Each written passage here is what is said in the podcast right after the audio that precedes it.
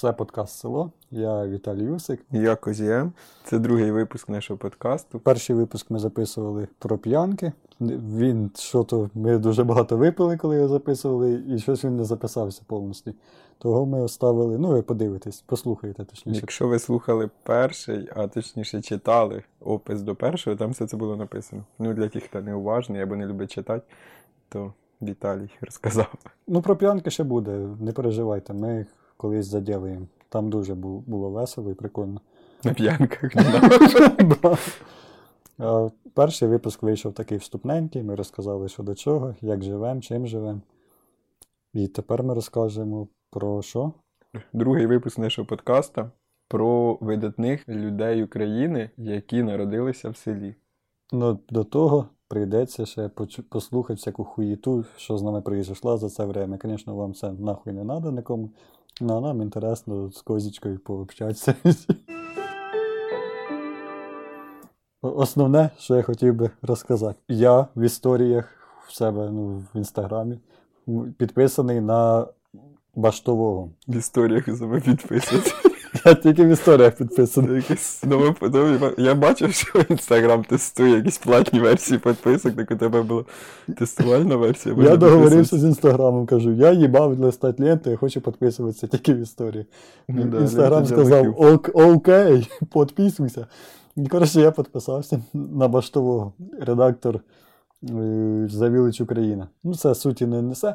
Ну просто він собі в історії виложив, що от я там щоранку, чи хуй його не щоранку, ну я собі дозволяю випити кофійка, просто, блядь, приготовить, випити, не про що, остальне там не думаючи, не клацаючи, коротше, без фону. Типу, вона зараз постійно на фоні, блядь. Ну ти, ти щось робиш, ти хаваєш, ти щось включив, подивитися. Люди зараз навіть посрати не можуть сходити. Да, Я в тому числі я, теж. я так само, я, постійно. Ти, ти думаєш, що ти щось постійно тіряєш время. Ти хочеш його заповнювати якимось контентом. Ти кудись ідеш, ти вставляєш, слухаєш подкаст. І, і із-за цього ти, блядь, не остаєшся із своїми мислями ніколи не єдині. О, отакий момент, типу, і от я, я на собі протестив. Типа, ну, просто телефон нахуй відклав, блядь, пішов на кухоньку, блядь, поки ти готовиш кофе, поки воно там стине, поки ти його сьорбаєш. І, і ти, блядь, починаєш, блядь, щось в тебе генеруватися, якісь ідеї починають. То, що мозок, типу, він починає думати про те, що, про те, що він хоче думати, про те, що для нього важливо, не те, що ти, ти йому нав'язуєш. Типу. І, і того от я почав таке практикувати, типу, раз у день, хоча інколи навіть не виходить, тому що, ну, ну блін, оказується, що це не, не так просто виділити собі там якісь 20 минут, щоб випити нормально кофе. Як ти просто прям по його прикладу береш собі каву, сідаєш за стіл і такий просто сьорбаєш. Да, про, просто Іменно сьорбаю. з кавою. Це не якось не по-другому, чисто кава і Да, просто сісти, блядь, і, і думати про щось якось, типу, не, не в тему. поглиблюватися. Ну, ну я, кстати, сьогодні, щоб реабілітуватися за свої слідуючі ходи, я приготовив три моменти, які я для себе відкрив за, ці, за це время. Сука. Коротше, ще один пункт. Він трохи суперечить попередньому. То, що там я, типа, трачу своє время зря, можна сказати. Ну, як, як понімати сучасному. А в другому своєму пункті я хочу якомога менше тратити з цього року свого времени зря. Того я рішив, тобто стараюся навчитися відкладати хуйові книжки, не читати їх, бо в прошлому году я тупо дочитував все, що починав, ну і до цього завжди. І в, іменно щось в прошлому году я до, до хуя хуйні прочитав такої, на яку, блядь, зря було т- тратити час. І Так цього... таке ж даже в цьому написано, ВКонтакті були цитати. Вмій закрий скучні Так, блядь, вовремя, А, е, токсичні отношення завершити. Це вся хуйня, ти ще, блядь, у восьмому класі це постив собі в статус. Ну не ти, а умовно. Отож, я не постив, того я цього не осознав. Ну це не так легко, оказується. Типу, ти думаєш, да буде заєбісь, буде далі класно. А я тут тобі скажу, що типа, якщо отак із самого дитинства почать, то це в тобі виховує цю хуйню, коли ти сідаєш і думаєш, блядь, щось важко, воно мені щось не йде, якась хуйня, я лучше закрию. І до хуя, типу, людей починають кидати, якщо по такому принципу все роблять. Це як тільки якась трудність, Угу. блядь, не цікаво даже, бо не цікаво зазвичай за те, що важко.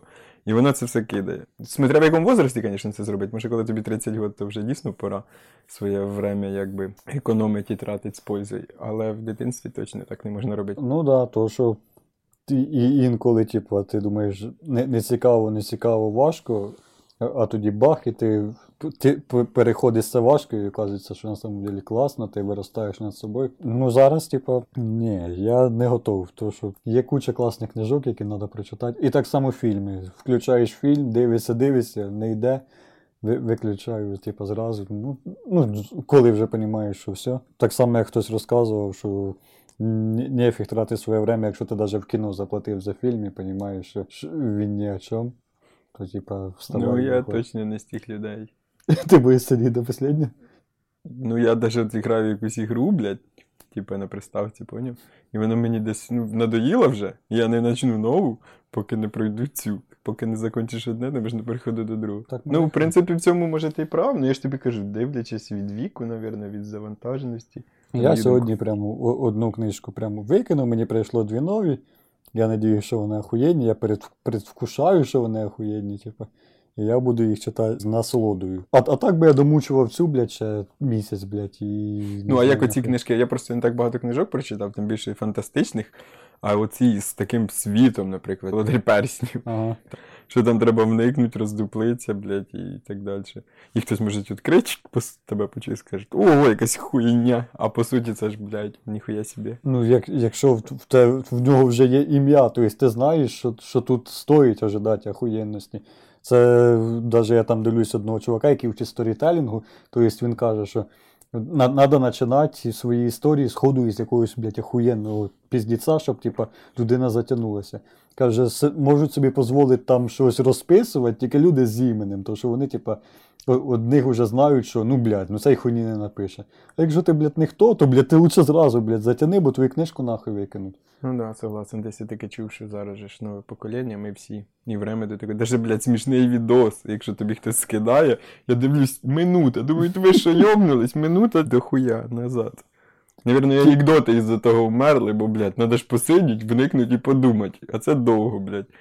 А шутки, як що було далі, наприклад, що, блядь, Угу. просто бш-бш. Ну, покоління Тіктока, не зря ж. Д- Даже в Тікток, коли листаєш, і коли коротенький Тікток, ти думаєш, ну ні, я додивлюся, зараз тут буде піздець, типу. А 15 коли, секунд. а коли, блядь, там ти бачиш, що воно йде нахуй хуй зна скільки, і ти такий, блядь, да ні, напевно, тут ні до чого не дойде. Хоча, мож- можливо, там буде якийсь, блін, прикол класний. Ну, от ми так само в інформаторі. Зараз я плавно перейду до свого третього моменту робочого. Ну, блядь, люди, які там не знають, я там роблю, типу, в редакції інформатора, вся хуйня. Ну, Інтернет-видання, робимо новості. І, і суть новості. Інтересно, це на правах реклами прозвучало. От Виріжеш, Може, заплатиш? а ви мені хто заплатив. І, і, коротше, суть новості в чому, що ти зразу ж подаєш саме інтересне. В будь-якій новості ти подаєш у- умер той-то той, то там, то там, то вбили, те-то, те, то ти деталі. Відомо, що він робив до цього те, там, те-то, те-то, те-то. Типа, ти должен зразу захватити читача.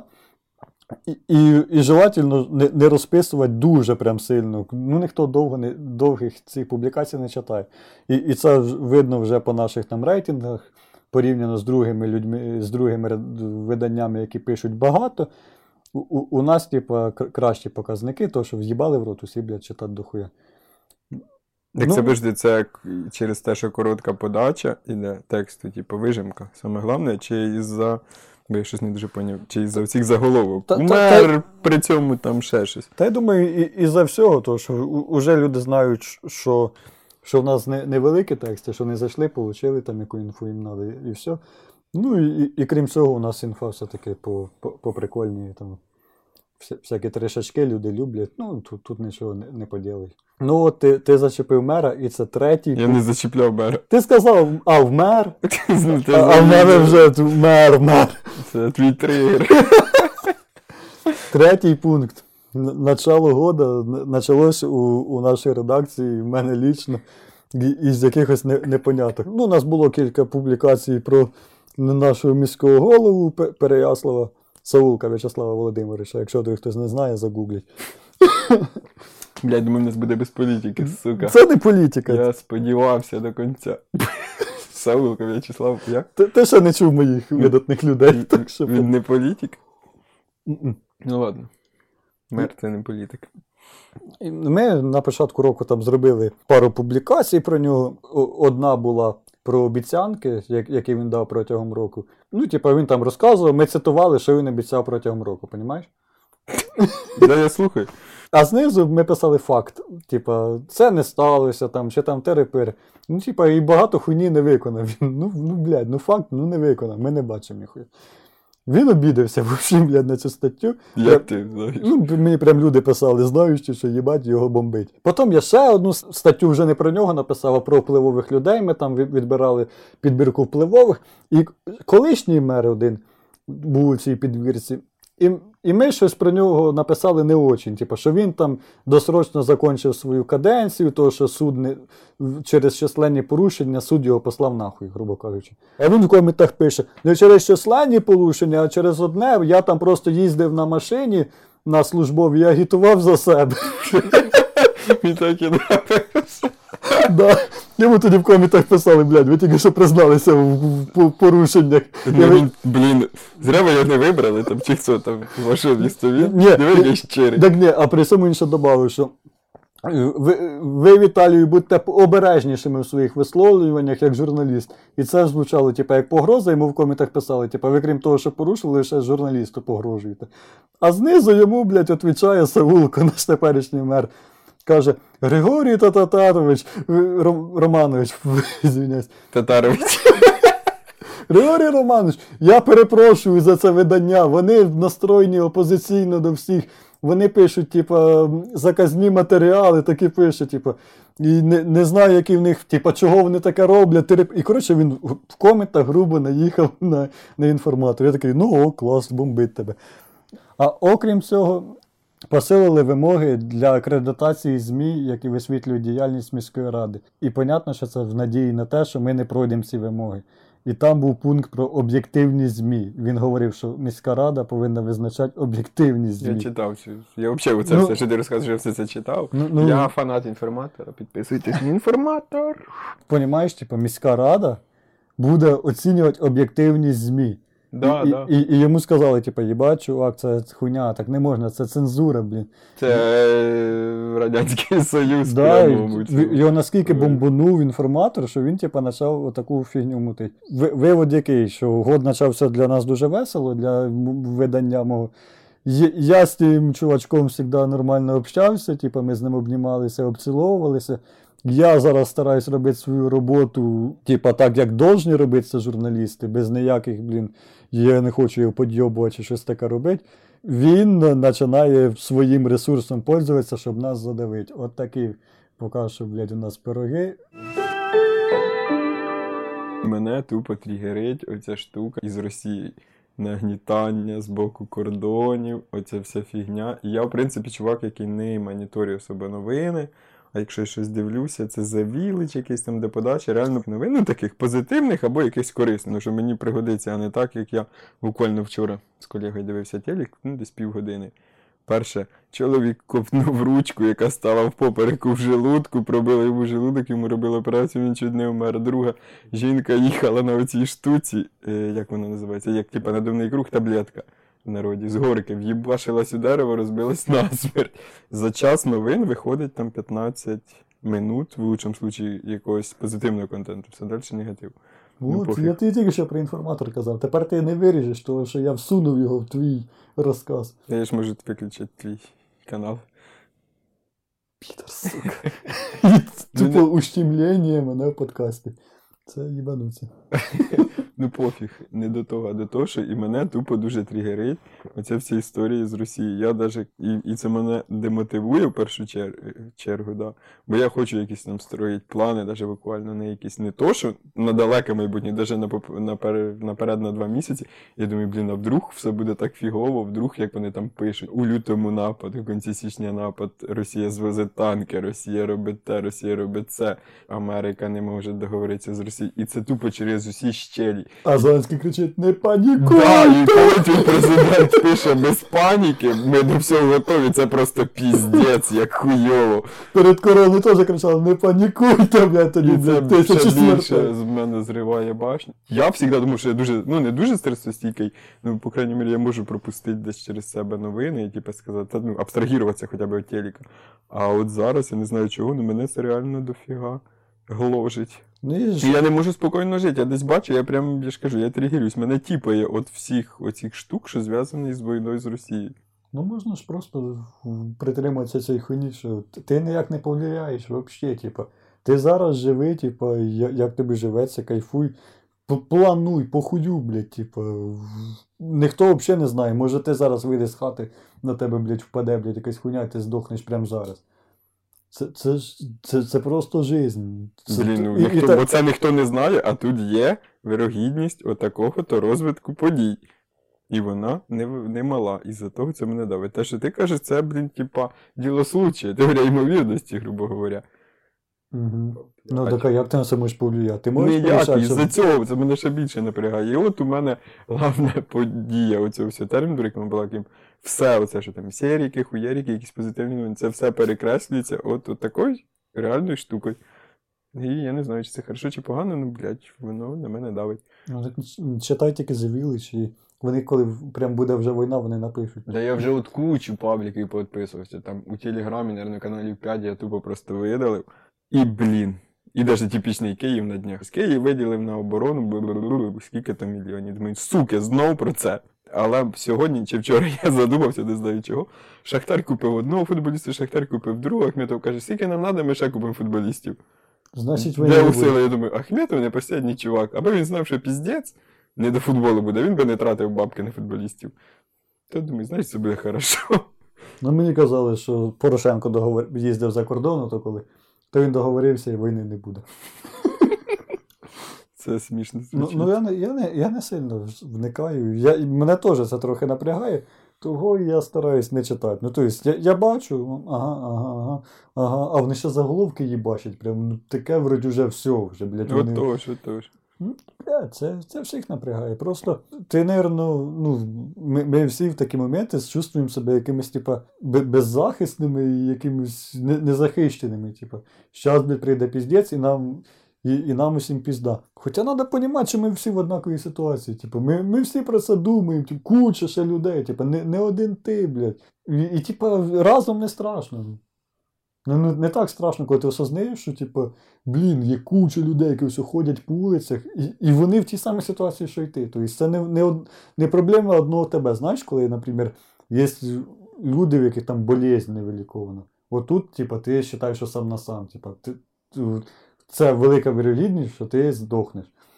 І, і ти будеш должен з цього якось вилазити. Типу. А тут, блядь, якщо піздець, то більшість із нас. Ну тут ж теж є. Е, ну, не половина, якийсь відсоток людей, які скажуть, а один хуй, я їбав тоді ж, я все одно собирався сьобуватися. Я лісом, полем, лісом, полем, їбав я брод цю Україну. І так їй, блядь, нахуй вертів. Я буду тікати. Хтось скаже, Україна, це моя земля, я піду воювати. Хтось скаже, да, там. Ну і типа, все одно, як ти кажеш, це велике населення, комусь менше похуй, комусь більше, бо, типа, кожні свої цінності оцінюють. Цінності оцінюють. Хтось якось, типу, думає про, про цю країну. Я, наприклад, як людина, яка, ну, блін, для мене поїхати з України це просто піздець. Іти на війну, це теж мене не вкладається в голові, бо для мене це теж саме страшне, що є. І це тупо якось отак, знаєш, наче між двох огней, і за то ще більше мене це лякає. Віто, ти думаєш, що всі поїдуть, одні поїдуть за кордон, одні воювати, а ти один А, я один да, на перепутті цьому, на перехресті. Наступно вийде такий, блядь, подкаст, нахуй. Політичний. Ні, ми взагалі не про політику, тупо ток-шоу, блядь, право на владу. Тун-тун-тун-тун. Зараз Наталя Мисайчук зайде. Скажи, ви що кл- забираєте, У блядь? нас на громкому зв'язку Володимир Зеленський. Без паніки! Все нормально. Ви за мною в літаку, якщо що на сьобик. Стрілятися ніхто не застрелюватися в цьому. Зеленський нас забере? Да. Так як в цьому, не дивись вгору, ти дивишся? Блядь, кстати, от бачиш, я даже подивився цей фільм, який мене дуже хорошо і з позитивної точки зору. Думаю, блядь, оце, сука, заєбісь. Оце сарказм над самим собою. Оці люди показують. І там же ж так дохуя правди. Ну да. Я думаю, це охуєнне кіно. Мені дуже воно сподобалось. Да, це, блядь, один з лучших фільмів, які я бачив за останнє время. Прям. І він при цьому дуже простий, всім понятний і І при цьому Ді Капріо, блядь, опять новий якийсь, блядь. Він вже став блядь. А як він розвивається по серіку? Він поправився, чи він для цього ролі, чи він вже просто таке є? Я бачив інстаграм, де він з пузом такий бігає. Так я теж бачив, ну просто я думаю, це він для ролі поправився. Він зараз буде великий Гетсбі 2, і він похудає, і стане красивий, молодий. Він такий обжирається дома, йому тілочка його молода каже, та хватить, він каже, це для ролі, блядь, вже, блядь, давно знявся. Ну, і після цього всього відступу ми підійшли до основної частини нашого випуску про видатних людей, які народилися в селах України. Такий отступ у нас триватиме довше, ніж сама суть подкасту. Значить, я собі сів думати. В туалеті. А, ні, я ж пам'ятаю, як ти думаєш. З кавою. Ні, це, це я вже сів на роботі. Сижу так і думаю, як же мені придумати самих видатних людей? Ну, це навіть не то, що самих видатних, ми просто хотіли якихось взяти не, не банальних, і про яких можна розказати, і які народилися при цьому селі і стали круті в своїх сферах. І я думаю, пойду-ка я від легшого, ось самого простого. Типа, хто стає самим крутим? Перша людина в країні. Хто з перша людина в країні? Президент. Як ти думаєш, скільки із наших шістьох президентів родилися в селі? Ну, давай. Ну, хай буде, давай так пальцем в небо. Три. Ні, Ну. три це багато, половина. Е, Два. Три. Нормально сказав, да, три. Сука. Коротше, суть в тому, що наші перші три президенти селюки. Перші три селюки. Да. Це типа Кравчук. і- Ку- Я зараз хочу історію всі підтягнути. Кравчук, Кучма і Ющенко. Да. Кравчук родився в Рівненській області в селі. Кучма родився в Чернігівській області. Я просто погано пишу, я собі тут виписав. І я все-таки ще йти по простому шляху і почати з президента одного. Як ти думаєш, кого я обрав? Ющенко. Да. Якраз недавно до, перед записом цього подкасту я, мені ще стало інтересно, і я задовбував своїх друзів і людей, які, які думці, думки яких я прислуховуюся, вибирали самого топового президента. І чогось більшість із них вибрали Ющенка. Ти, кстати, теж. Ну, блядь, якщо вже вибирати Ющенка, Кучму чи Кравчука, то все-таки Ющенко буде покруче. В- принципі, блядь, я, я думав, от я зараз підготовлюся, зараз я, блін, начну, наверное, з інтерв'ю, щоб, знати Ющенка поглубже. На, само собою, Ти слухав інтерв'ю? да, я так вирішив почати підготовку. З Гордона. Само- мені на приходить. Само собою я знайшов інтерв'ю Гордона, і там воно на 3,5 часа. Я почав його дивитися, мені так стало скучно, скучно. Там одне нормальне своє інтерв'ю те, що типа Ющенко, чи це, що Гордон пиздів українською мовою. в Прикол, а здорово не захотів, підорас. Ну, блядь, він там йому так вилизував, каже. В- Америці прийнято на, до всіх президентів, президентів звертатися містер президент. Можна я до вас буду звертатися, пане президенте? А, а Ющенко такий сидить. Прошу. Продовжай. Я стараюсь. Коротше, він родився в селі Хоружівка з Сумської області. Там, як пише Вікіпедія, до тисячі людей, коротше, маленьке село. Тоді він учився в Тернопільському університеті якимось образом, А якому університеті? фінансово-економічний, тому що він же був, типа, ахуєвшим бан- банкіром. Ну, ну, коротше, суть того, як він вибрався з села, як обично всі, всі вибираються. Вони їдуть кудись учитися. Я, я в душі не їбу, чого він із Сум поїхав у Тернопіль. Типа, це щось дохуя далеко. Чогось його туди потягнуло, і може. Він так гарно українською мовою говорив, а в Сумах же ж більше не російською говорять. От у цьому прикол. Може йому якраз у цей період і дав його це проукраїнську позицію, що він якийсь такий став, що вроді він там і должен був народитися десь на Тернопільщині. Ну, я, кстати, взагалі ніколи не никав, я оце тільки задумався, що, блін. Я завжди думав, що він десь туди, знаєш. Франківськ, може Львів. Ну, може і не Львів, ну десь ото Франківськ, Хмельниччина, Тернопільщина, якийсь він. Отакий мені завжди здавався, дійсно. Да. Прикол. Тоді він там отслужив, а, а, а тоді він, він на, почав роботи, тільки ну, вже по професії він там бухгалтером був, чи да, помічником головного бухгалтера він був у колгоспі. В селі Яворів на Івано-Франківщині. Він, коротше, десь там остався тусуватися. Мгм. Коротше, там вже його життя понеслася. А тоді він вже влаштувався у районне відділення в СМТ Улянівка. Ну, не, не в нашу Улянівку, яка Ну, тут, на СМТ. а, а вже в Сумську область він туди вернувся, коротше. І там у нього вже потихеньку почало щось якась робота туди-сюди.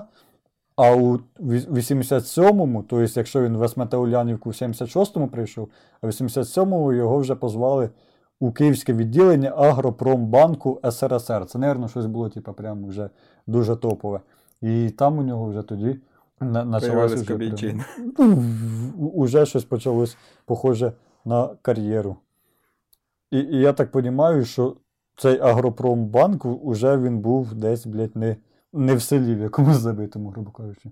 І, і коротше, він, став успішним банкіром тоді. Його затягли в політику, це він вже Гордону розказував. Затягли, він прям не хотів. Ну, ну прям, що, що йому це нахуй не треба. Бо він каже, я, блядь, ахуєнний банкір, я, блядь, шарю в цьому. Там навіть десь я читав, що він поміг якусь там кризу перебути. Коротше, він прям був топовим в цій хуйні. І, і там вже само собою, що вже з ним терлися всі ці політики і, і гукали його, що давай, давай. І він там вже його нагукали на прем'єри, я так розумію. І, і коротше, він розказував, що їбать, мені це не особливо було інтересно, я, я так не хотів. Ну, хоча, блядь, це чи вірить йому, чи ні, бо я так само читав, блядь, той самий інтернет, там все було, типу, про нього дуже, дуже позитивно, типу, дуже, дуже про нього охуєнно відгукувалося. При цьому я до нього нормально ставлюся. Ну чого ж люди вважають його хуйньою? Ну, тобто, не, не, не прям Яником, але все одно не, не самим охуєнним президентом. Як ти думаєш, чого так? О, як ти? Де крутив. Ну, по-перше, я нічого не можу сказати, прям, навірно, об'єктивно, то що, блядь, це був в якому він кон 2000 кончив. У 2008 році. Ми були в 8 класі в 14 років, ви могли щось нормально аналізувати? Абсолютно ні. Ну мені оце зараз, як я вже там з висоти оцього, наскільки я вникаю, а вникаю я дуже мало в цю хуйню, то мені кажеться, що перше, що він там, блядь, коаліції, як такої у нього, блядь, чи мені собрав, вона тоді зразу вже розпалась. Потім там в нього щось Юлька була прем'єром, мирились, вони не мирились, це все херня. Даже на тій помаранчевій революції там була, хай, скажімо, половина була за Ющенка реально, а половина людей, які там сиділи, вони були аля за Юльку. А потім він обирає Юльку, приходить Яник, проти якого всі були, він проти якого був в першу чергу. Яник стає прем'єром, і ти розумієш, що, блядь, ну що це? Ну що це за чувак, який отако всі свої принципи, типу він такий був моральний, класний чувак, я вас приведу, ось дивіться, проти корупції, бандитизму, свобода слова, демократія, всі самі кращі американські традиції, я вам отут дам. А потім він по ходу і з кожним годом він перебувається все більше, більше, більше і стає. Ну, ніким не стає. Він просто тупо безхребетний мужик. В кінці мені він так казався. Угу. Що він, типа, слабуватий для, для президента, виходить. Ну, не вистачає цього стержня. Стелився багато. Ну, блін, я не можу, я ж тобі кажу, це все як подавали за інформацію, яку я читав. Може, воно щось було по-другому, ну мені отак от воно все закарбувалося. Ну, при цьому, опять же таки, він розказував, що при ньому в, країні там, блядь, в плані фінансовому, якомусь економічному, там було все дуже, дуже неплохо. Вони там якось це все контролили, типу, і при цьому, що він банкір, він, він знав, як, як це правильно робити. Ну, такі були там куча кредитів людей було, якось вони їх виплачували там. Ну, типа, навірно, не, мало хто каже, що херово жили при ньому. Типа, жили при ньому нормально, але от. Ну, а тоді ж случився в 2008-му це економіч, економічна криза, і долар із скількох із 5 там, да, упав на 8. Це восьме було? Да, вроді. Ну, коротше, щось тоді кредити перестали давати, якщо е, давали, то під сумасшедші якісь проценти, і це десь от тоді при ньому все це случилося. Ну, при цьому він- казав, що він країну віддавав, щоб там валютний фонд був чи 30, скількись мільярдів, чи щось таке. Ну, Тобто не, ну, країна була нормальною, на, на ходу йшла. І от я, я тоді задумався про це, що, блін, так може треба все-таки брать президенти лю- людей фахових, які, блін, повинні розуміти, як, на, як робити іменно країну. Ну, от якщо він керував Нацбанком, він шарить, типу, як робити так, щоб не просідав бюджет, щоб усе, типу, якось двигалось правильно. А, а просто брати керівника, господарника, я зараз тут нароблю похуй на гроші, я викину всі, типу, я роздам тисячами вам, щоб ви покололися, блядь. Типа, Антиваксерством запахло, дивіться. ні. Ні, Показалось. Це, це якось не, неправильно. І після Ющенка у нас не було такого Ну, ж- розумного ну, в нас же ж не банк, а країна, і там куча отраслей. Ну, типу, в будь-якому бізнесі дивися. Типу, країна, я от собі розчитую. Країна це як бізнес-модель, грубо говоря. Тут є персонал, аля люди, як населення, тут є, блядь, ті, ті, ті, і типу, куча всяких департаментів і так далі. Е, е, Президент, директор, я не знаю, SEO будь-якої компанії, він же ж не в усьому должен розбиратися. Мгм. Він должен класно це все якось контролювати, він будь господарником, там, управлінцем, блядь, дорівнюється. Тобто і президент для того, щоб. А країна це чимось, ну, типу, як маленьке підприємство. От, тобто, перша черга, він должен ці всі кадри собрати, під себе підстроїти, вміти їх хорошо мотивувати. І. Ну, все-таки краще, коли він в темі теж. Ні, ну коли він, блядь, звісно, коли він не футболіст, умовно. Або не комік. Ну, блядь, То лучше, воно тоді лученько може получати. лучше комік, чим бандит. Ну, ну коротше, з чого я вибрав Ющенка? Він був людиною номер один в Україні, він родився з села, він це ніколи не скривав. Він, в принципі, ну, те, яким ми його бачимо, він оставався простою людиною завжди. До нього люди тягнулися, казали, що можна підійти, і, і він тобі скаже, да, нормально. Тобто не, він не був таким, як Яник, що типу, а, ти ж. Ну, ну, при цьому він був інтелігентним, ну, ну до нього ти- все одно тягнувся. Да, може він там наробив всякої хуйні для того, що йому там все-таки не хватало стержня якогось. Ну, напевно, да, це дійсно, що типу, він був дуже, може, хорошим. Як, Як для президента, дуже хорошим. Да, він не, ну, типу, треба було переламати. Ну, типу, дивися, любий би другий, після такої всієї цієї фігні, мабуть, Яника починав би ліквідовувати хоча б як політичну фігуру. Він ж при цьому, блін, зробив. Ну, фіги з ним, ми ж всіх цих закулісних ігор не знаємо, вплив той самої Росії, і оце все. А як показує сьогоднішні всі оці реалії, що Росія дуже впливала, і оцей Саяник, це ставленик. І куди він поїхав туди ж, так що, блядь. Ну, я- як ми бачимо, після Ющенка в усіх президентів були проблеми. Після ну, да, да, це, закон- кстати, Як вони заканчували, що, що Яник, що Порох, що, можливо, будуть у Зеленського.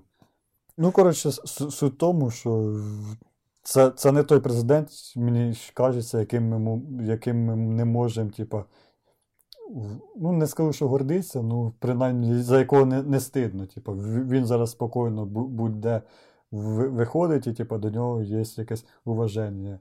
В отличі, наприклад, от того самого Кучми, хоча він теж спокійно себе чувствує, він там один з президентів і, і всі діла. Ну при цьому ще досі всі говорять, що він там убивав журналістів, і він дуже неодно, неоднозначна лічність. Того, типу, людина з села стала президентом і стала не, не самим хуйовим президентом. Це вже, мені кажеться, круто. І так, я почну із першого українського капіталіста. В хорошому цього смислі слова. Тож я думаю, якби в Україні був не комунізм, а капіталізм, здорові ринкові відносини, то ми б зараз не були в такій жопі. А були б, ну, хоча вона в нас зараз розвивається, але ми відстаємо від продвинутих країн там років на 100 і більше. Що таке капіталізм? Кожен сам? Капіталізм це ринкові відносини, це підприємництво е, во главі угла, так сказати. Бі- бізнес, він Бізнес розвивається рухає країну. допомагає розвиватися. Да, країні Ага. тягне все вперед. Ну так, да, це круто. І от одним із перших українських видатних капіталістів, бізнесменів, був Нікола Артемійович Терещенко. Е, У 1819 році він народився у невеликому селі Локоть Севського повіту Орловського намісництва, що знаходиться під містом Глухів. Коли він народився, батькам, батько його було 25 років, важка життєва ситуація, всі діла, і освіти як такої він йому не міг дати. Тому, як сам тоді Терещенко казав, що буквально він там за мідні п'ятаки закінчив єлі-єлі Глухівське училище. Але через е, схильність до підприємництва, через е, гострий розум і тим, що батько його також пробував по чуть-чуть промишляти у підприємницькій діяльності. У нього там була своя маленька якась лавка, він там щось у когось купляв, продавав. Він у батька е, переймав цей досвід і учився потроху підприємництва. Е, Також у нього була чітка ціль, що він хотів бути успішним якимсь підприємцем і розпочати власну справу. Е, Він почав займатися продажем зерна, всіх до себе розположив і мав, так сказати, свою візитку. Бо він, якщо дав слово, він і якісь там обіцянки, домовленості, навіть умовні, бо тоді ж, мабуть, це ж був 1800 там, рік. Типа ніяких, мабуть, договорів не було, таких юридичних. Він завжди його дотримувався. І, коротше, ця людина була слово. Даже не знаю, скільки це правда, ну книжки пишуть, що він казав: домовився, слово тримай, хоч в коржик розбийся, а зроби. От е, за що чого він і почав свої перші якісь статки, довіру Скільки йому це год у населення мать. Не вказано тут такого. Ну це він ще, ще молодий був. Прям, Це перші його, да, якісь бабки. А Ніколої ж, все ж таки, ти мене питав, чи його призвали. Мгм. Бо він е, говорив постійно на українській мові. По суті, його звали Ніколай, але він ходив, і він, по суті, був Миколою. Але коли він казав і там, що говорив українською мовою, на нього почали казати Нікола. Бо він замість, типа, завжди вставляв букву І, і за того він там Нікола. І походу він, типа, подумав, що це прикольно, необично, чи не він, а так уже. І стали його звати Ніколою. Ну, так от написано. І через якийсь деякий час, за счет він вже такої підтримки мало місцевого населення, він з деякий час став уже е, найбільшим перекупом торговим. Коротше, брав у цих тут і возив там на Крим і так далі. Зерно, рибу, туди віз зерно, туди рибу, сіль, грубо говоря, і, коротше, вже першим таким був логістом. І настроїв вже такий нормальний двіж. Потім у нього ще були два менших брата, вони трохи підросли, він їх не бросив, він аля став, можна так сказати, теж топ-менеджером, був їхнім начальником. Нормально, нахрена шукати, типу, цих роботників, якщо ось порождалися, блін. І ну, вони, типу, він вже був їхнім керівником, а вони вже той займався там умовно рибою, той зерном, а він займався ними. Вони, типу, росли вже і ставали якоюсь компанією. І навіть люди почали там по округу балакати, що Терещенки, типу, так обагатились із-за того, що вони в 1850 році десь викопали скарб там на цьому. І, коротше, кучу в них бабла, і за те, що вони їх не заробили, а тупо викопали. Типа, як можна заробити Да, такі великі бабки. Ну, перші свої реально великі величезні бабки вони заробили після того, як підписали контракт із Російською імперією з Миколою І про е, постачання до армії, обмундирування, продовольства і дрів. Е, під час Думаєш, російської армії. Фу. російської, ну, російської Ну імперської. тоді все, Тоді все було. ж, да, всі були російської імперської, Російської імперії. І під час Кримської війни там не хватало таких нормальних підприємців. Тим більше в цих був досвід возіння саме в Крим, всякого барахла. Вони там бешений контракт виграли. Тендери. Не, не знаю, як це проходило, так все це не написано, не дає. Чіткої інформації не знайшов. І оці всі великі бабки він отримав тоді бешені, можна сказати, став олігархом українським. Ну він, типа, голова в нього не закружилась, і він всі ці бабки вкладає в завод.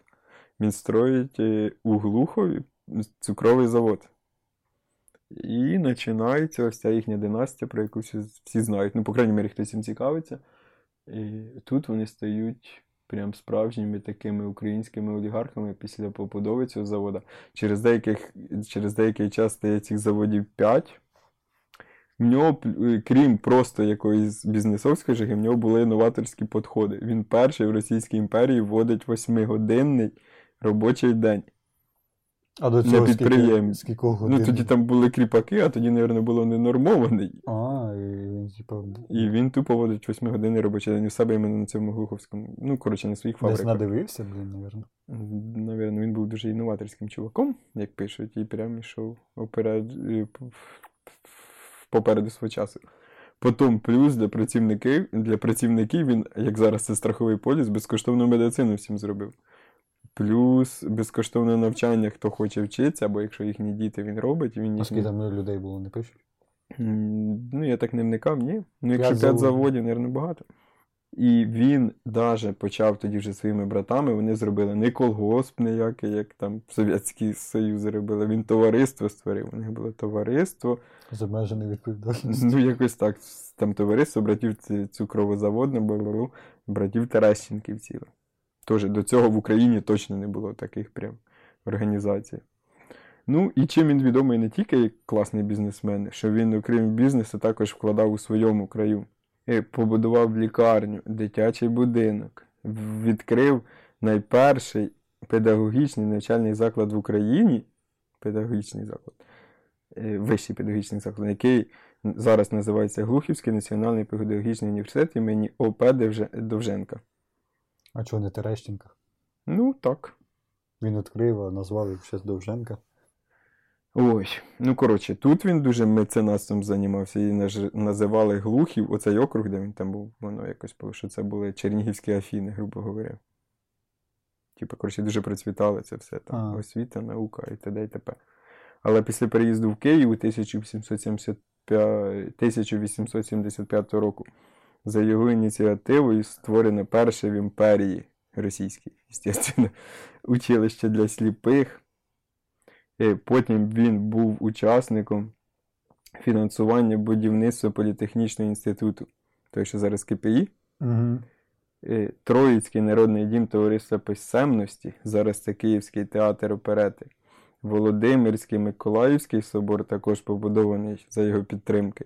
Скільки ж в нього бабла було? Я розкажу потім. За його ж ініціативою відкрилась безкоштовна лікарня для чорноробів, яким після виписки з лікарні з фонду Терещенка цього ж саме виплачували кошти на відновлення після тяжкої хвороби. Зараз це Охмадит називається ця лікарня. Я думаю, її построїли недавно. Ну, може, на базі цього здання зробили вже Охмадит. Ну, коротше, він заклав, грубо говоря, там вже була лікарня. Крім цього, він ще е, захоплювався мистецтвом, е, картинами і своїми всіма братами. У нього їх ж два було, якщо ти пам'ятаєш. Е, І вони, у них була велика колекція картин. Ці всі картини зараз є основою трьох музеїв у Києві. Це музей Тараса Григоровича Шевченка. Ти ж був там, так? Там картин маса. Ні. Да, був. Не Ми в був. школі точно їздили разом, що ти, мабуть, теж їздив. Київської картинної галереї і музею західноєвропейського мистецтва. Отакий от мужик був. Та скільки в нього було? Е, Помер він у 1903 році. Загалом за життя Терещенко Ніколай Артемійович пожертвував на громадські потреби близько 5 мільйонів рублів, Це до хрена? і, щас, і майже половину з них Києву. На ті часи сума просто піздець. Для порівняння деякі ціни. Курка тоді стоїла 40 копійок ціла. Середня порося півтора рубля. Чоловіче пальто 11 рублів, годинник 10 рублів. Ну і після смерті в нього були ще статки е, 30 мільйонів, які перейшли його нащадкам. І нащадки взагалі, їхнього роду були теж молодцями, вони багато займалися надалі всім цим просвітництвом, там е, в літакобудування вкладали гроші і так далі. Так Ну, зараз, що з нащадками взагалі вже нема ніяких? Е, У 2015 році став мером Глухова, якщо я не помиляюсь, якийсь чувак, який жив у Парижі, теж Терещенко, і приїхав і став мером Глухова, вроді би так. І це якийсь його. І, ну, типа, як би, да, прямий нащадок їхнього, як вони йшли у Франції. Нічого собі. Ти Кон- підготовився. Конець історії. Ні, ну це типа, знаєш, коли ти чуєш такі біографії, ти розумієш, що це казочка. Ну, тобто, це- да, це правда, все, що він зробив. Ну при цьому ну, ну так не буває. Типа, навіть всі самі, ну ти, ти, ти це тільки що говорив, всі самі ахуєнні, при цьому, блядь, є якісь нюанси. Того, типа, ну, ну да, він, він ок. Ну і якби хотілося б, звісно, узнати, в чому в він. чому він не ок. Да. Ну, може, звісно, чомусь був. Ну він, блін, це я, по-перше, взяв для того, щоб сказати, що капіталізм в Україні міг привести до багато чого хорошого. І не треба казати, що в нас Радянський Союз. Все, що в нас є, це построїв Радянський Союз. От вам, типа, приклад. здорового капіталізму, не, бо нам подавали це завжди капіталізм, це здівання над людьми, все для вигоди, т.д. і т.п. От є нормальний підход до бізнесу, який зараз теж є, навірно, скрізь. Угу. Ну от, це один із, навірно. Ну, мені кажеться, все одно нас не слухати, бо ті люди, які там кажуть, що Радянський Союз це заєбісь, вони і, і так осознають, що ну, ну, ну да, блядь, це, це ок, коли бізнес успішний, і він не просто думає про себе, а й старається робити щось для, для місця, де, де живе, де розвивається. Ну, класно. В своєму другому ході я недалеко дійшов від першого. Ну, при цьому я, я багато не знаю, що розказувати, тому що в будь-якому випадку більшість людей знають більше від мене. Ми з тобою договорилися не хайпових людей брати, а я вирішив, блядь, що готовиться мені в подляки, легше обсудити просто якусь хайпову лічність. Шевченко Андрій. Лучше Тарас. Віталій Кличко. Блядь. Він, оказується, народився в селищі Біловодськ в Киргизстані в родині військовослужбовця. Ти все порушив. Де більше, що, блядь. Не хайпові, якщо й не українці. Ну, що зробиш? Ну, зате цей його батя був нащадком козацького роду, вихідець з Київщини. Так що, бачу, вже трошки кубки держиться все. Ну, ну словом, що, із-за того, що батько був військовослужбовець, вони там і, і в Чехію переїжджали, бо там вже всякі воєнні діла і, і тому подобне. І, і в ітогі вони переїхали в Україну в 1985-му, по-моєму. І, і тоді, типа, у 95-му він поступив у- наш Переяславський університет, типу, інститут тоді це був. І, і це зараз одна із найбільших гордостей нашого університету, що у нас вчилися брати клички. Хоча я, як чувак, який вчився в нашому університеті, який знає, як там все відбувається, і, і понімаю, що Одучитися може будь-який спортсмен і отримати вищу освіту. Тим більше, що тоді клички вже були не хуями собачими, вони вже ставали професійними боксерами. В 96-му вони вже провели перші бої. Хоча люди зараз, я навіть чув, казав, а я з ним в общагі, ми типа тусили, бухали. Хоча, блін, він що, жив в общагі? Ну, типа, нахера їм це треба було. На сесію, коли приїжджали, жили і бухали. Ну, коротше, це вже такі там байки ходять переясливим, що да, клички там набухувалися ми разом, таке витворяли.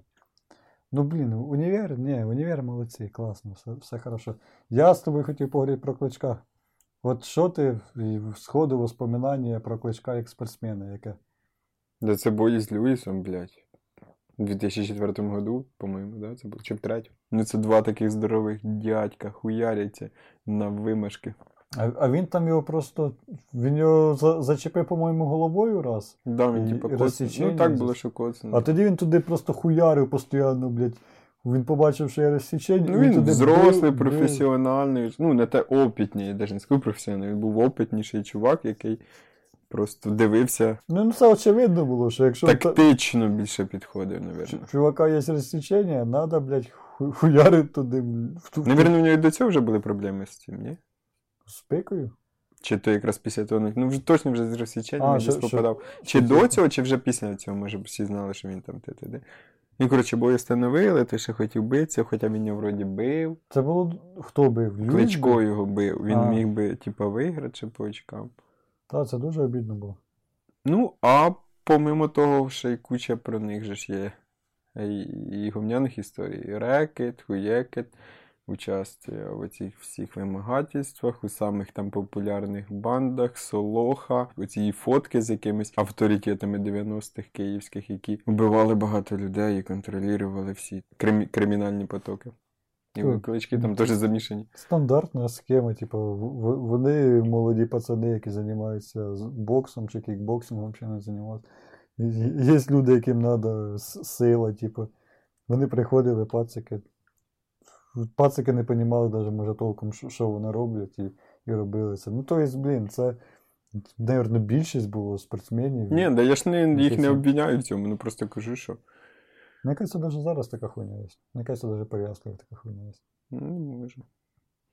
Ну, Ну, але при цьому зараз він мер Києва, і, на мою думку, це хороший чувак, як мер. Звісно, без, без гомна не обходиться ніде, скрізь є там одна і друга сторона медалі. Але от, типу, він мені, я навіть не київлянин. а ти живеш в Києві. Ну, я не маю права голосу в Києві, бо я ніхуя не приписаний в Київ. А ти пропишешся? Ні, бо я не в Києві живу. А, то не Київ? Ні, то там є межа чуть-чуть. Так ти не голосуєш за мера, а за кого ти голосуєш? За сільського голову? Сам та Громада є? За як Марію Олександрівну або проти неї. Ні, в цьому, в себе, якщо ти. Там є громада, да, це, це... Ну я там не приписаний, я приписаний. Ну, якщо ти припишешся, то Да, все. я не буду мати впливу ніяк на Тю, Київ. блядь, так ти не Лох. Силіком. Да, да, так я ж ніколи не кажу, що я городський пацан на російській за цього не говорю. А, точно, понятно. А так би тільки зразу. Ну то і коротше, як мер, він мені лічно, що я там у Києві там, з 11-го года, і дивлюсь, і типу, ну, получше стає. Десь чуть не так прям піздець. Як може там в натурі люди, які в цьому більше живуть, копаються, і корінні кажуть, що може щось не так. Ну я отак як пересічний чувак, який дивиться, то нормальний припілень. Питань нема. А чого ж так критикують? А кого не критикують? Робота така, завжди є опозиція, завжди є Хоча провлада. ре- реально, критика, не критика, ну, в останні вибори він в Показали першому турі ярко, да. виходить собі налегке. І, і кажуть, що він і на президенти може піти з таким рейтингом. Бо, кажеться, Кличко не, не слаб як політик. З 2222 роком привітати, це ж теж не хуйов. Ну, Може, він вже щось зна. оці приколи. Типа, це йому на руку грає, чи наоборот? Ну це ж політики, їм треба, щоб про них говорили. Якщо ти будеш рівненьким, вилазеним, вичесаним чуваком, то ти будеш середньостатистичним. А коли ти, блядь, будеш давати ляпи, блядь, піська землі, чи як там, після зими, піська зими, узнаваємось. А люди ж, блядь, основна маса ніхуя не вникає. Та таке не пропиздиш, блін, спеціально. Ну, то есть, Ну, може, він десь коли запиздівся, всі такі оставив. Віталік оставив. не знаю, воно б чувствувалося, коли ти говориш це спеціально, а тоді такий, типа, м, виправляєшся наіграно. Ну він не такий актер, ну глянь на нього. Він простецький. Я, я пам'ятаю, блін, оцей відос. Ну, знаєш, у нього талант, блядь. І цього хватить. Він просто харизматичний. Я ти хотів розказати про відос, не пам'ятаєш? Там, де йому журналістка така прийшла і така, щас я тебе роз'їбу, такі вопроси буду задавати. А ви там тере пери така стоїть, блядь, він нахуй шкаф 3 метри. А ви тере пери а ви тере та Він такий, сонечко, дай я тебе обніму, дай я тебе поцілую. І він такий, типа, що це обніма. Вона така, тере дай що ти моя та. І, і все, блядь. Інтерв'ю кончилось. скриві. Задушив. Вроді не було журналістки. Ні, просто І пішов так в радость. Вам показалось. Якось, це, блін, ну просто аби це зробив не Кличко, а Тищенко, наприклад, сказав, їбать кончене. А Кличко, блядь, просто уміляє. Я у нього хороші ці піар-менеджери всякі, які шарять, що роблять. Команда. Оце мене в Тіктосі постійно вибиває піська кличка, чи якось так називається. І, і там є ощущення, що типа, його спеціально виставляють лохом, типа, що от дивіться, який він лох, який він лох. Ну я просто дивіться і стикаюся і люблю його ще більше. Оцього. Моя друга історія про людину, яка була е, визначним бджола, бджоляром. Звати цього дядька Прокопович Петро Іванович.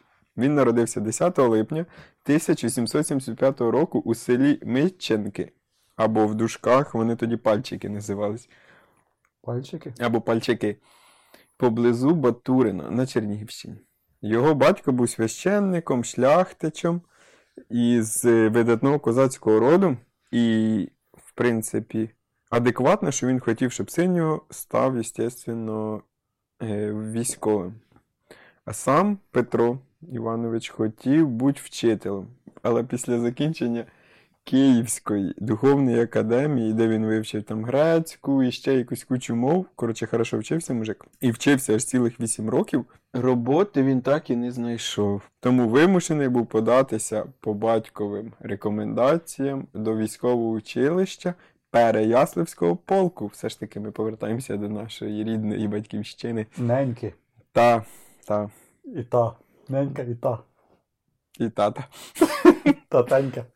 І Чотири роки, о, після навчання у в цьому училищі він 4 роки побував у війську, де встиг прийняти участь у персидській, у персидській та Кавказькій війні, але все ж таки у 23 роки він покинув службу, подав у відставку, приїхав додому, а батя йому каже: Дурак, де?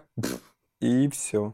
І відправив його з дому і сказав: не будеш ти тут жити, бо бросив військову справу. А там що, на всю жизнь треба було тусити, чи що?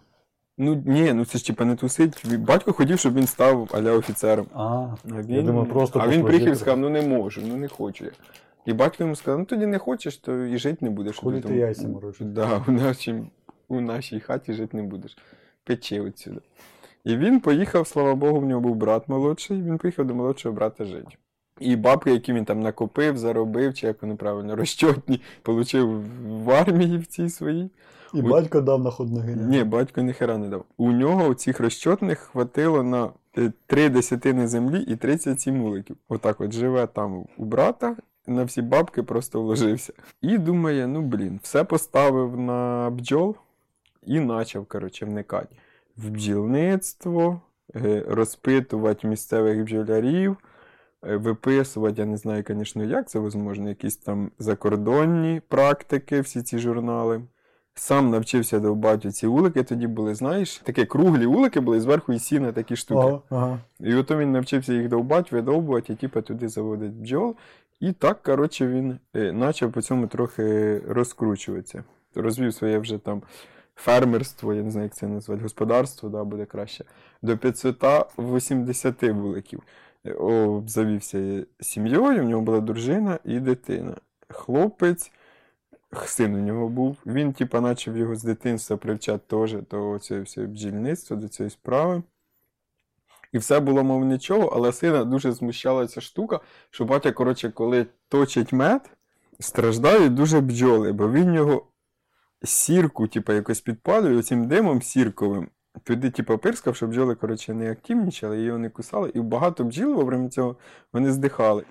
І, коротше, син сказав, що батя якось дуже фігово, не нравиться мені мед я їсти не буду, займатися я таким не буду, бо це, коротше, браконьєрство. Ти вбиваєш бджіл, щоб отримати мед. Мгм. Ні, не підходить мені такий. І він, блін, Такий задався. батя не підходить. мені. І він задався цим вопросом. Треба, типа, якось додуматися, як по-другому зробити, щоб, типа, не видовбувати біло, не викурювати всіх, щоб вони не здихали.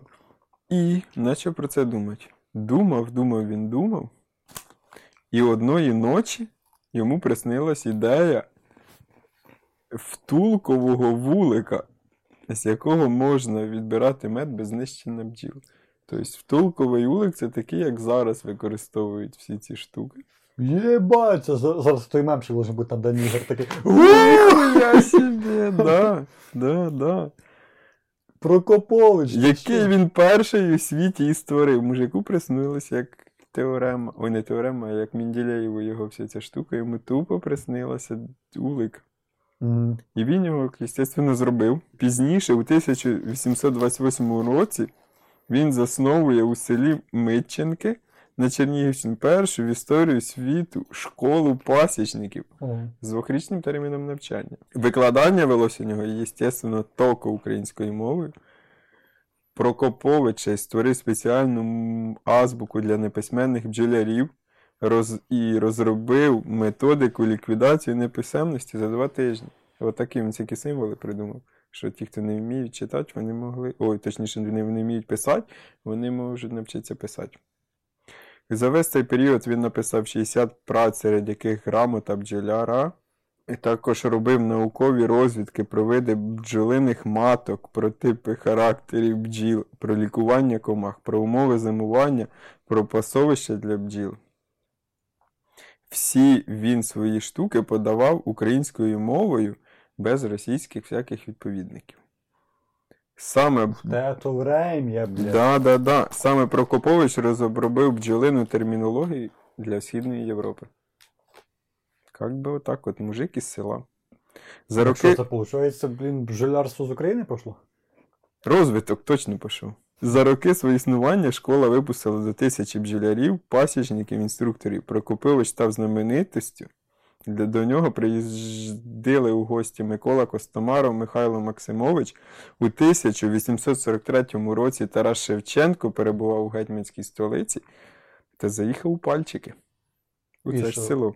От в якому році він заїхав? У 1843-му. Ну як не Шевченко? Шевченко був у любій хаті таке враження, коли послухав. І, естественно, він приїхав до нашого цього діда. А Прокопович тоді ще був нормально? Да, побував у, у домівці його і у школі. У Прокоповича під Батурином Шевченко зробив малюнок на пасіці, який називається.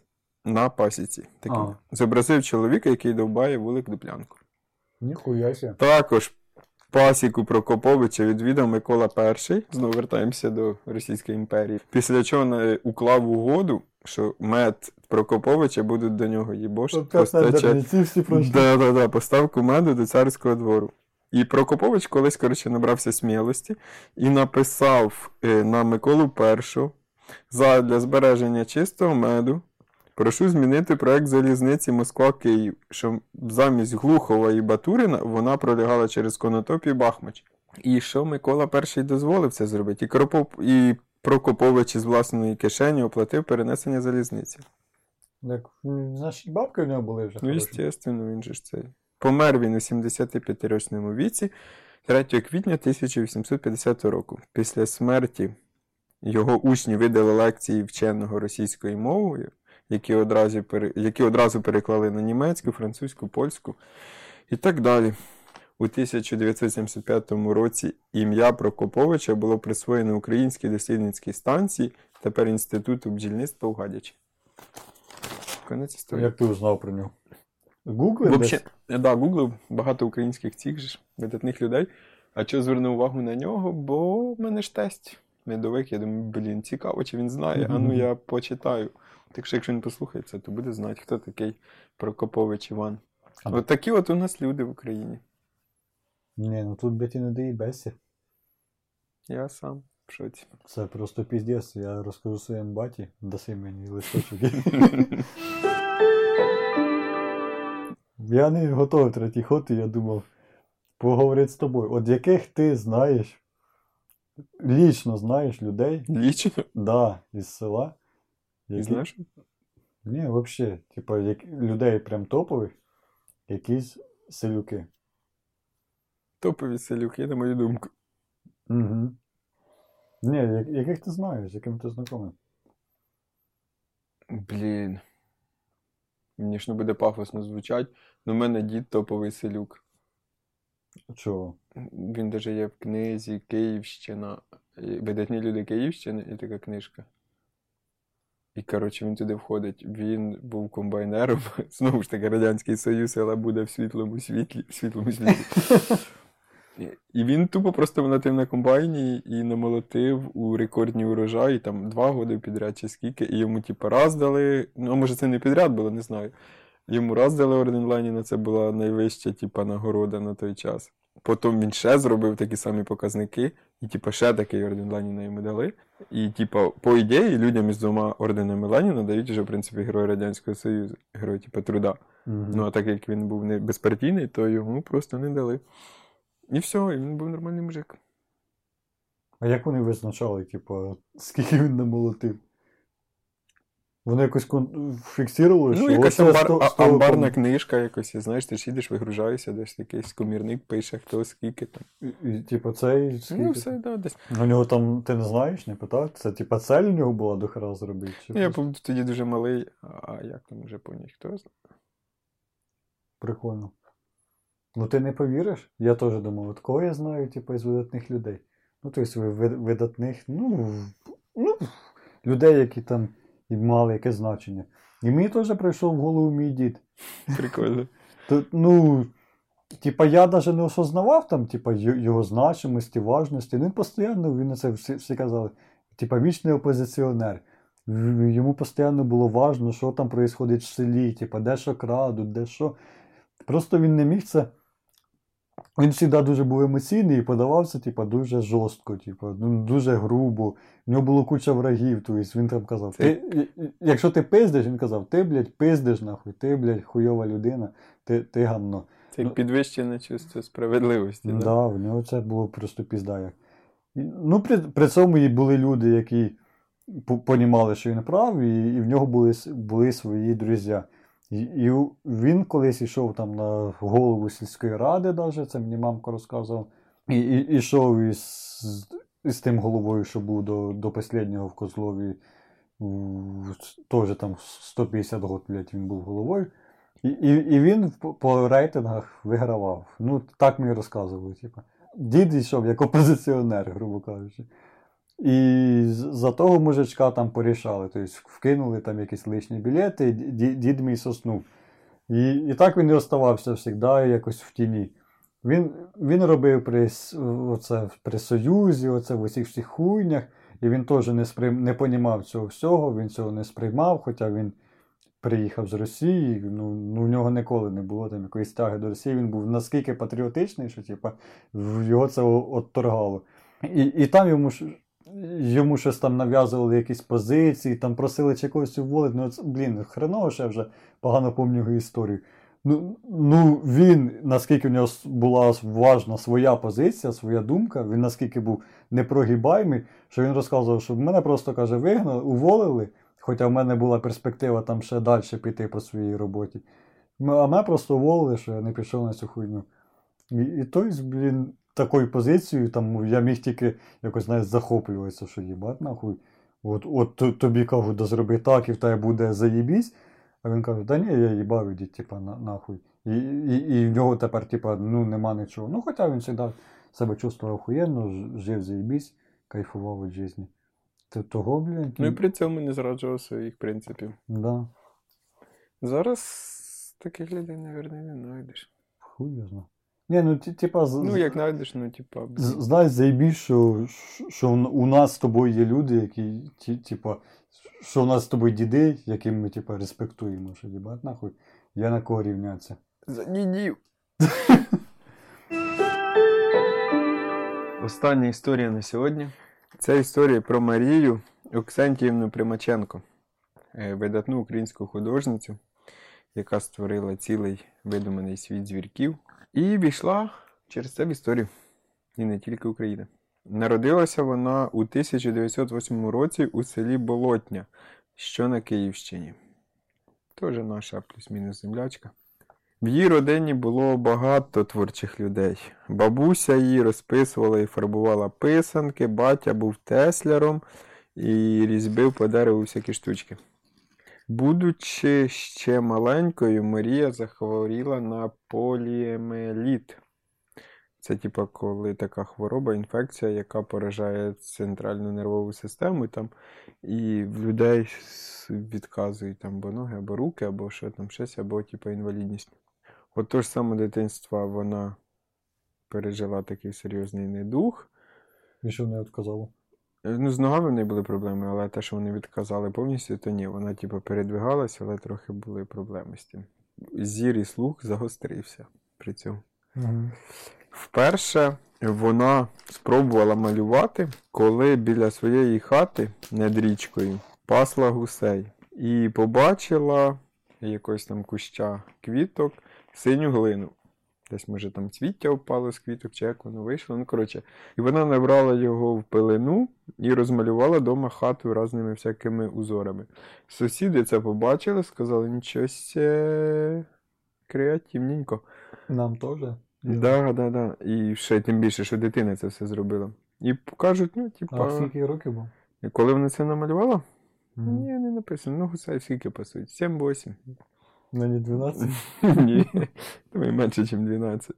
І коротше, і почала вона оце свій творчий шлях із, того, що розмальовувати людські хати, і тупо в неї не було ніякого ні прикладу, нічого, все йде від душі. Фантазія, креативність і так далі.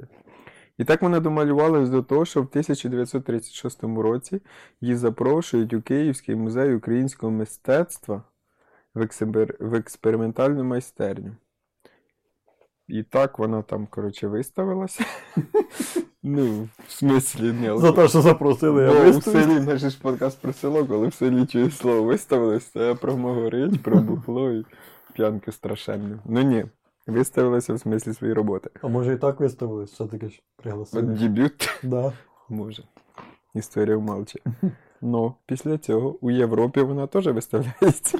І вже у 1937 році її картини на виставці у Парижі займають гран-прі. Ну, гран-прі в кіно кажуть, там, мабуть, золота якась медаль. Ну, коротше, виграють. Ну не просто так виставлялись. Да, не виставлялись. Вміла правильно Після цього її картини зробили вояж по всьому світу, побували на 105 виставках.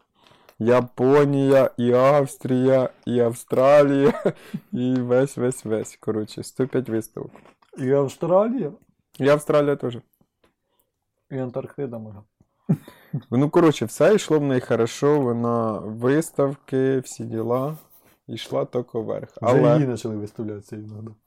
Да, За те, що вона виставляє свої виставки. дідовщину. Але склалося так, що настав 1939 рік.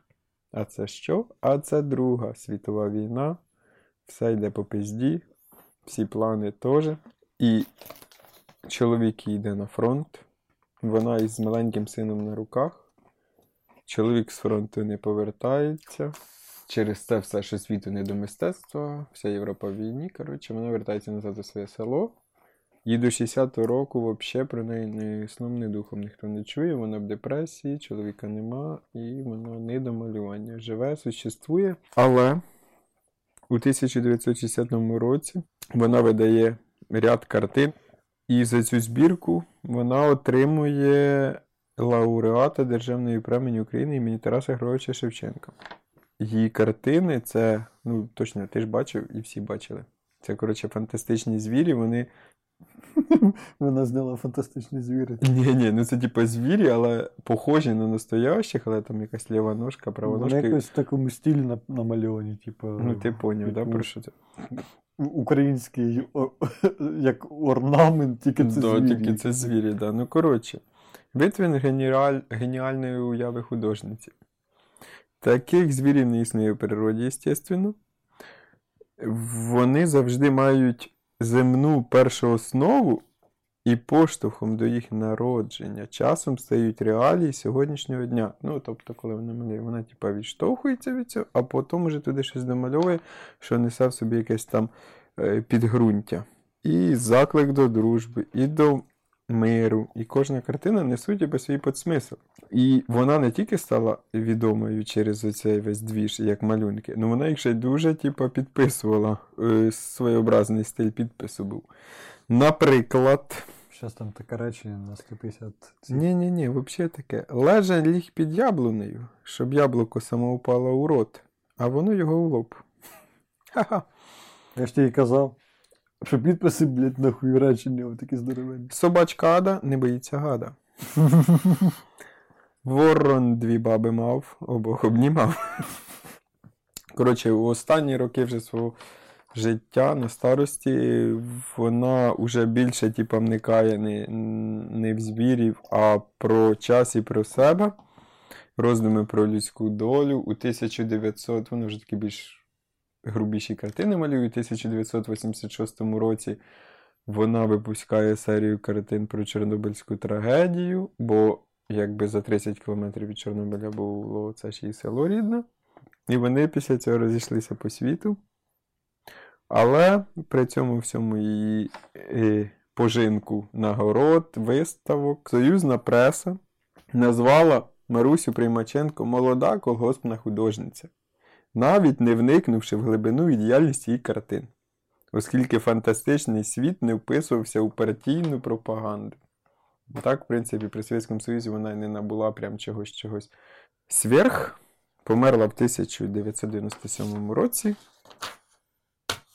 Мала багато послідовників, зокрема свого сина Федора. А він І зараз по її оцьому стилі знімаються і мультики на Ютубі. Я не скажу прямо, як канал називається. Ну, коротше, цей весь світ е, має якесь продовження. І, кудись- цей левик там щось мотається. Да. Ні, ну вона, звісно, топова, її всі знають. там, якщо говорити про худо, художність України, то вона сходу спадає на думку. Ну я її, кстати, не знав.